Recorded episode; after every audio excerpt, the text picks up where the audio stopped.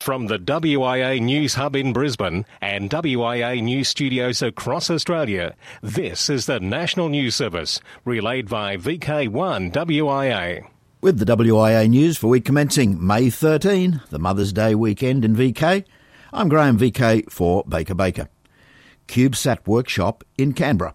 Australia is to hold a low cost space missions workshop in July that will explore the NASA CubeSat initiative to include an 8 kilogram 6U satellite designed to perform some of the Earth observation missions of larger 100 kilogram microsatellites. The 6U CubeSat has a range of possible missions related to astronomy, atmospheric and other planetary science, space physics, observation, and biology. The workshop is particularly aimed at scientists and engineers interested in payload and mission concepts that take advantage of the greater payload capacity of the 6U CubeSat. The technology keynote speaker is John Hines, Chief Technologist, NASA Ames Research Centre.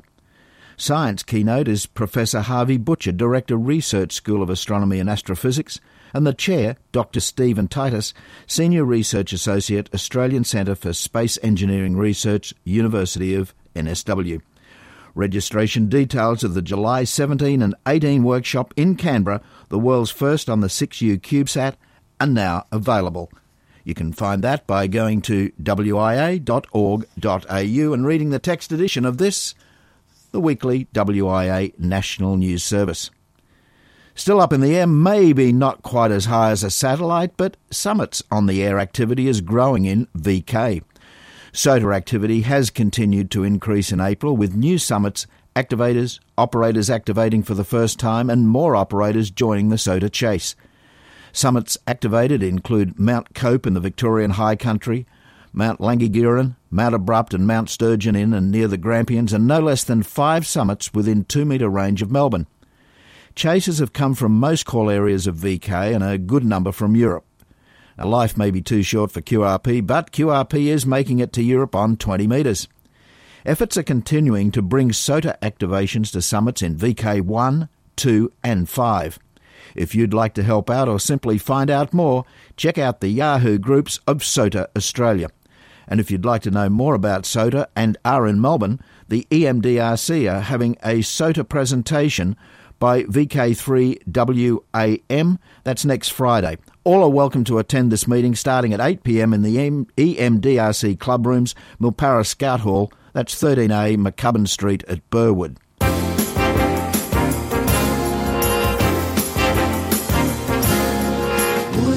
Are you coming to the WIA annual conference being held in Mildura over the weekend of the 25th, 26th, and 27th of this month?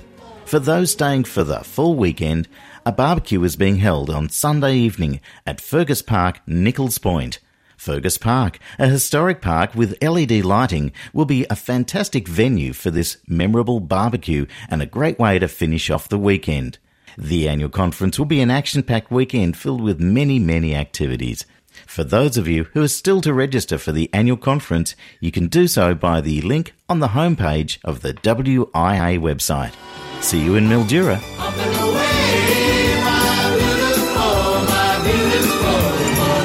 This is Philip, VK3JNI, with a brief update on the WIA National Field Day.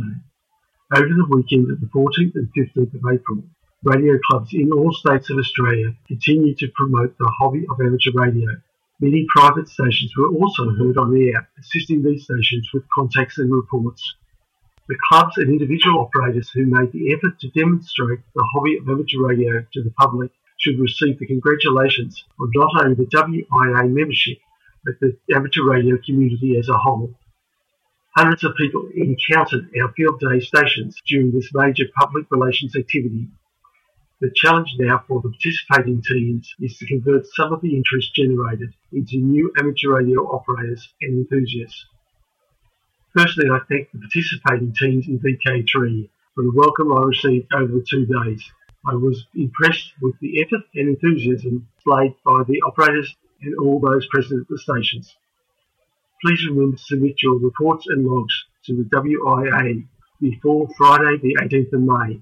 The WIA wish to acknowledge your work in promoting the hobby. Hams across Australia, it's to VK1, and as all amateur radio operators are continually trying for that last long distance QSO, one out of space contact was made in VK1 last month. A successful contact made between St Anthony's Parish School in Canberra and Earth Telebridge Ground Station VK5ZAI in Kingston, South Australia, with Keith Pugh, W5IU in Fort Worth, Texas, as Master of Ceremonies, as the school spoke to Commander Dan Burbank, the current commander of Expedition 30, on board the International Space Station. Yes, a full school hall was present to witness this amazing event. All the students at the school were asked to write a question to the astronauts, of which 10 lucky students were selected to ask the commander, Dan, their questions, of which he provided excellent responses to the students. The contact is made using a phone patch device to an analogue line that is connected back to Tony VK5ZAI's base station. A lengthy run of phone cable was required to patch the device into the school's fax line located at the front of the school to the school hall on the other end of the campus. Now, once this cable run was achieved, Tony mails the phone patch and then it's set up with a line and auditorium speakers. This allowed eventually for around a 10 minute window to talk from acquisition of signal to loss of signal when the space station dips over the horizon. After the successful contact, the 10 students that talked to Dan were awarded a certificate signed by Michael Owen, President WIA, and Tony Hutchinson, VK5ZAI. Peter, VK1IRC, who was in command in Canberra, hopes to work with Tony again in the future and provide more schools and students in Canberra area the opportunity to talk with an astronaut, all in the name of education and what can be achieved in the world of amateur radio. The Moorabbin District Amateur Radio Club of VK3 are pleased to announce this year's Hamfest will be held at a brand new location with improved access and parking. This year's event will be at the Southern Community Centre, Rupert Drive, Mulgrave, Saturday, 26th of May, with doors opening at 10am. The Moorabbin Radio Club's annual Hamfest is proud to be Victoria's biggest, with displays and sales of new and pre-loved equipment. A must-come, must-see event for anyone interested in radio communications and electronics. Major door prizes, free tea and coffee, light refreshments, and a sausage sizzle will also be on offer. Traded table bookings and general inquiries can be made by emailing Graham Lewis, VK3GL, at wia.org.au, or Lee Moyle, VK3GK, at wia.org.au. Phone numbers and more details at mdrc.org.au. A must see, must come event. From VK3 to VK4, and unfortunately, FNARG 2012 has been cancelled. At the May management meeting of the TARC Incorporated, it was reluctantly decided to cancel participation in the Far North and North Queensland amateur radio gathering, due mainly, we're told, to lack of support from far northern clubs who will be otherwise engaged in other activities during the Queen's Jubilee long weekend. South, however, the Clairview gathering weekend was a great success during the May long weekend. Hams from as far as Charters Towers and Gladstone made a beeline to the Clairview Beach Holiday Park to enjoy a weekend of catching up, idea swapping, relaxing, outdoor cooking, portable radio ops, and participation in a fox hunt session. Also recently, Clive VK4 ACC, Secretary of the Radar Club in Rockhampton, did a 40 minute presentation on radio and F licensing at a local primary school. All grade 6 and 7 pupils attended. The kids loved it, were interested enough to stay behind and ask questions. Looks like a weekend in training and a day doing assessments for a couple of students and teachers. Greetings from the WIA. This is Ewan VK4RM, considering looking out for your mates in many direct and indirect ways. Operating our equipment in a comfortable shack at home, mobile through innumerable places in this broad land, or setting up a field or portable station for a contest, or to escape urban RF noise provide ample opportunities for looking out for your mates. Unfortunately, it is a truism that familiarity does breed contempt, or at least avoidable carelessness or the taking of unnecessary risks. Sometimes the first we become aware of the error of judgment is when the situation goes wrong, resulting in damage to what we've been working on, a minor physical inconvenience, or personal injury. What would you reasonably expect a mate to do in such circumstances? What would you do if you two were to witness the potential for such a situation occurring? In the first case, a friendly word of caution from your mate may be all that was needed to jolt you out of complacency to reconsider your course of action. In the second case, wouldn't you believe it was your responsibility to caution your mate in the likely outcome of his or her actions? Either way, both situations demonstrate looking out for your mates, and unlikely to cause offence with real mates. The foregoing physical cause and effect situations are readily observable, to which we can spontaneously react, without offence to those with whom we are familiar. Far worse and more insidious is the onset and manifestation of mental stress. The gradual change in the behaviour of a mate may be so subtle that in the long term we don't notice it nor become aware of the past and present circumstances causing the change. However, it is unfortunate that the first we become aware that a mate is under stress is when he or she explodes or crashes with unpredictable behaviour and outcomes. This is when you have to be looking out for your mates, hopefully before the situations come to a head and afterward, if too late. We like to think we know and understand those whom we have known for years or decades, but the reality is there may be disturbing or traumatic events buried in the memory and eating away at their very being. Events and emotions they have never communicated to others, not even their mates. Those in the far reaching fraternity of amateur radio are no different. And if you become aware of changes in the personality and behaviour of your amateur radio friends in any circumstances, then it is truly time to be looking out for your mates. The changes you see may be their cry for help. Look out for your mates. This has been Ewan VK4ERM for the WIA. From the WIA News Hub in Queensland and WIA News Studios across Australia, this is the National News Service, relayed by VK1 WIA. Operational news on Felix VK4FUQ. Special events and on-air contest column, Dateline 2012. VK Shires contest, June 9 and 10. VK Winter VHF UHF Field Day, June 23 and 24. ZL NZART Memorial Contest, July 1st full weekend. VK ZL Trans Tasman Contest, 80 plus 160 metres, July 21. VK Remembrance Day Contest, August 11 and 12. Worldwide International Lighthouse Lightship Weekend, August 18 and 19. VK Spring VHF UHF Field Day, November 24 and 25. Special event stations DX and Beacon and Net Advice. Repeater for Android. The latest version of Repeater for Android and Playbook by ZBM2 Software now includes repeater information for Australia VK, as well as the UK, Germany, Italy, Poland, Norway, Spain, with more countries soon. Features easily found amateur radio repeaters across the UK, Europe, and Australia. Complete database of UK analog, IRLP, Echolink, and D-Star repeaters. Growing database of German, Italian, Polish, Norwegian, Spanish, and Australian repeaters, with more countries soon. Use network, GPS, or a locator to find repeaters. Displays distance, heading, and full repeater details. Fast and flexible, designed to help you use the repeater network. Repeater will remain free. There will never be any charge for people to use it.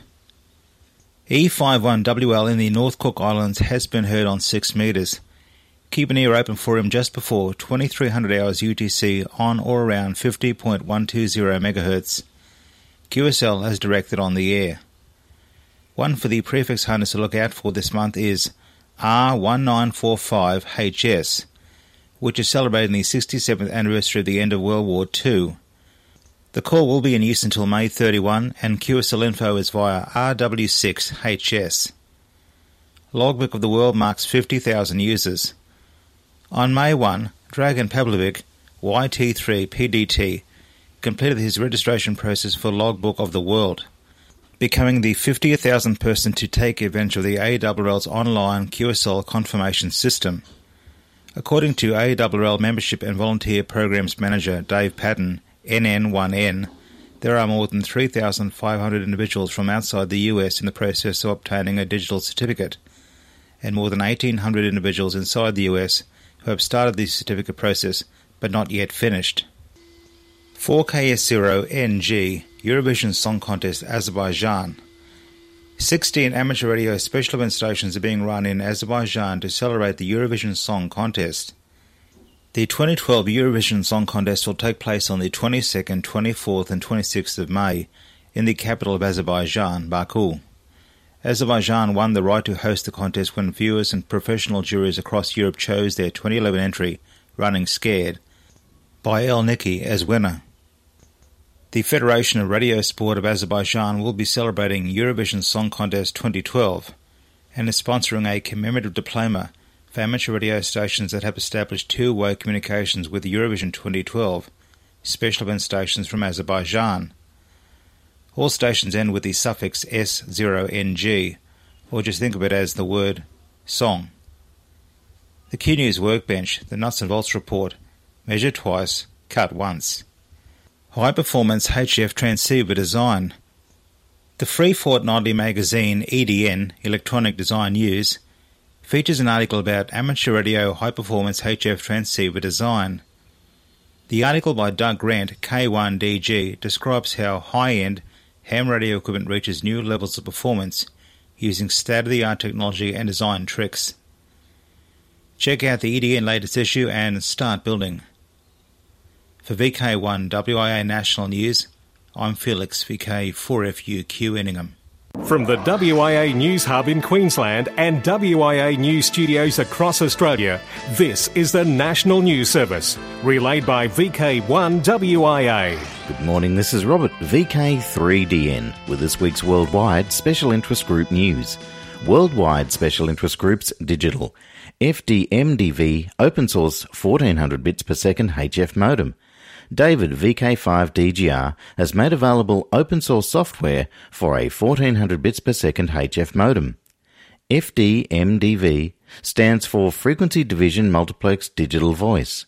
An FDM modem is basically a bunch of slow modems running in parallel.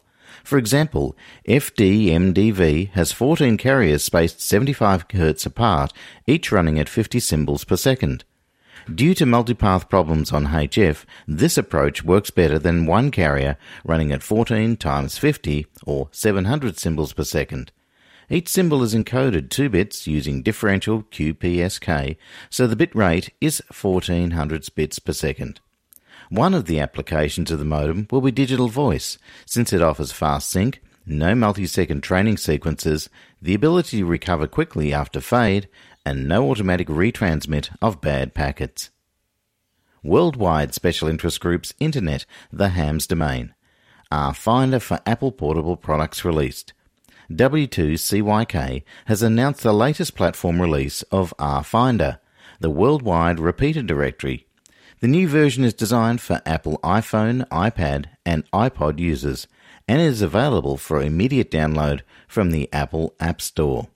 Previous versions of RFinder run on Android based gear and can be found online with a quick Google search.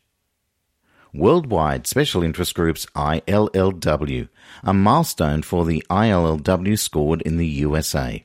The Westside Amateur Radio Club of Los Angeles, W6A, is the 200th registration for this year's International Lighthouse and Lightship Weekend, with its members setting up at the Point Fermin Lighthouse. The stick style lighthouse is an early Victorian architectural method characterised by its gable roofs, horizontal siding, decorative cross beams, and hand carved porch railings. A decade ago, the lighthouse was restored. The entry by the Westside Amateur Radio Club will put USA on 28 registrations, behind Australia with 38 and Germany with 33, followed by England with 16 and with the Netherlands on 13 and the total countries involved so far nearing 30. International Lighthouse and Lightship Weekend is a fun event. It'll be held for the 15th time on August the 18th and 19th. Check it out and register for the weekend by visiting the website illw.net. Well, that's all I have for you this week. This has been Robert, VK3DN, reporting from Melbourne.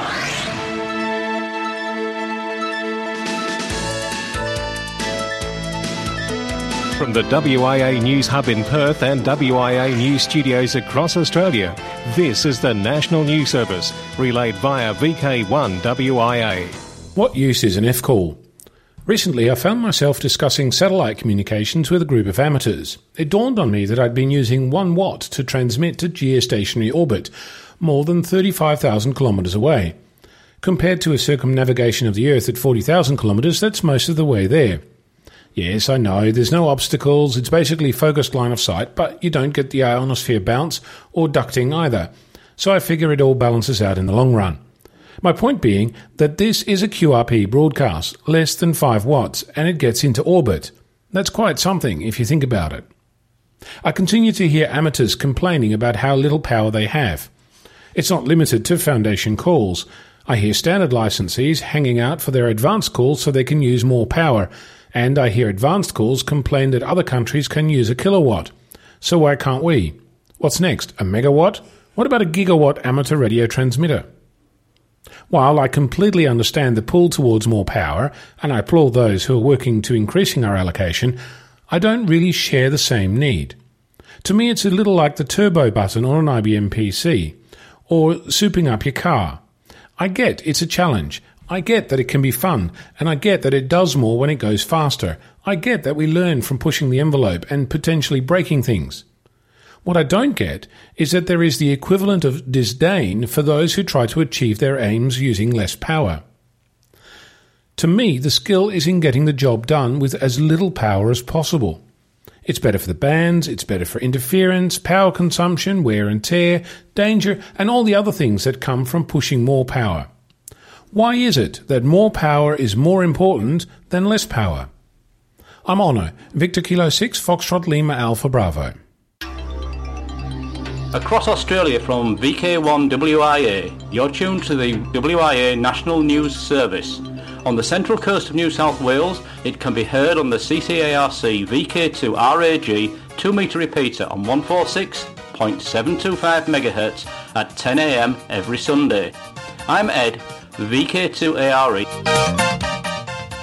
International news with thanks to IARU, RSGB, SARL, Southgate Amateur Radio Club, ARRL, Amateur Radio Newsline, NZART, AR Victoria, and the worldwide sources of the WIA. I'm Jason, VK2LAW. Julian Sortland, VK2YJS slash AG6LE, dropped the news desk and items through the week using Wi-Fi over the North Sea. Are you a Norwegian living in Australia? Did you know you can use the AX prefix to celebrate your National Day, 17 May, here in Australia? This is because the Norwegian National Day, known simply as 17 May, happens to coincide with World Communications Day, for which the ACMA allows any VK amateur use of the AX prefix. And if you do hear an LA, LB or LC station, or a rare JW or JY, wish them happy 17 May. California copper thieves upgrade to fibre optics. Copper thieves in California have expanded to stealing glass as well. In this case, we're talking about glass as in fibre optic cable. In one case, some AT&T customers in the city of Alpine experienced disruptions in phone and internet service after thieves stole copper and fibre optic wiring from underground lines. The thieves took about 75 feet of 600 strand fibre optic cable along with the copper wiring.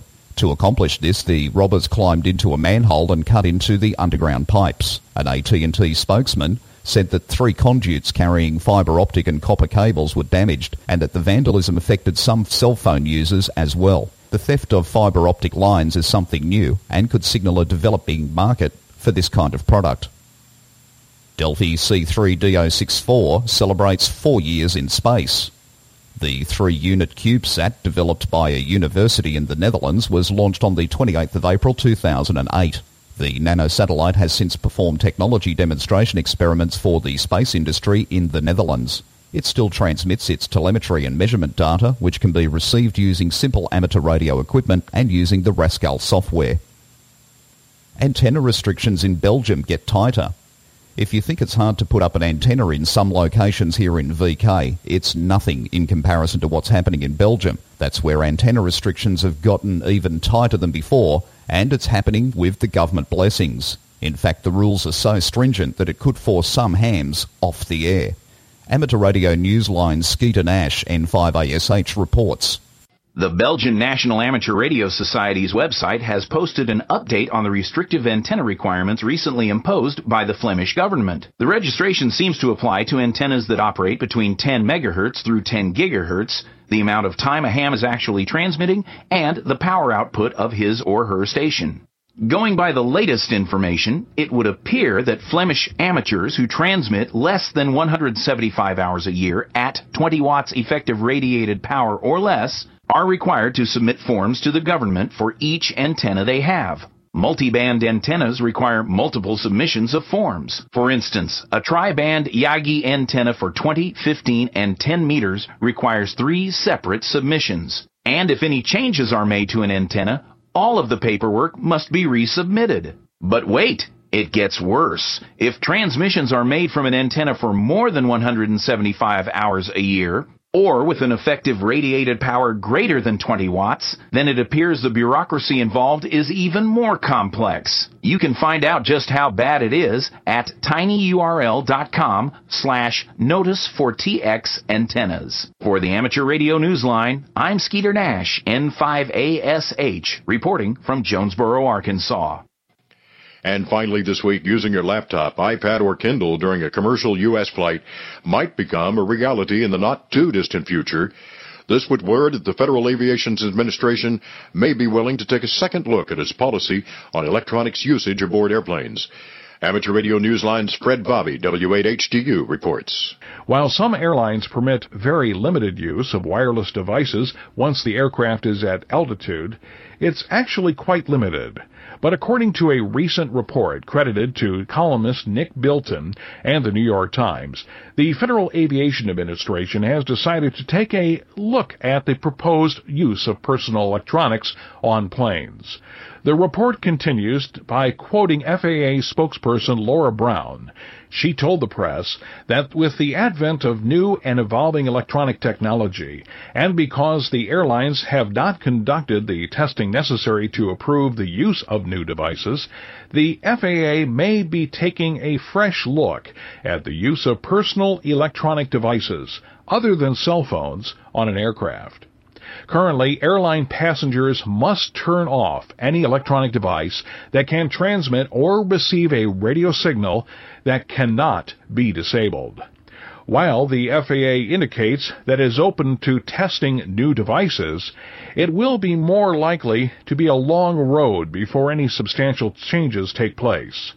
This is because every airline giving thought to allowing such operations would first have to test one of each version of a device on each model of every aircraft in its fleet. In Lima, Ohio, Fred Vobbe, W8HDU reporting. Whatever happens, the FAA has already been quoted as saying it will not budge on its policy of not permitting use of mobile phones during a flight. And don't even consider trying to use a ham radio HT on a commercial airliner. Even if that one were lifted by the FAA, the domestic U.S. airlines would likely keep a ban in place in the use of ham gear and other two-way radios on board their flights. Those stories from the Amateur Radio Newsline. You're tuned to the WIA National News Service across Australia. I'm Bill Pasternak, WA6 ITF. Well, here we go again. We've reached the end of the news, this time the Mother's Day edition of WIA National News. And just before we do go, about a month ago, I think it would have been, Felix asked that all the people that rebroadcast the news make sure that they were subscribed to the WIA broadcasters at Yahoo Group so they could see where the WIA National News was stored as, as in our backup edition, and also the duration and any special notes that came in. So, once again, we do urgently ask you to subscribe. Quite a few stations missed out last week on the news because they weren't aware that the URL had changed. Well, that had changed something like six weeks ago. All that notification had been on the WIA Broadcasters group. So, no matter where you get the news from, no matter whether it's an automatic download, and hopefully the automatic downloads are coming from the podcast, and that's available uh, on wia.org.au. But wherever you're getting it, all the details and any changes, duration, etc., etc., best found when you subscribe to the WIA broadcasters at Yahoo Group. If you need any more information, just email nationalnews at wia.org.au. I'm Graham VK4BB. Walk softly. This is VK1WIA. All points of contacts from today's news stories are to be found in print when you read the web editions www.wia.org.au.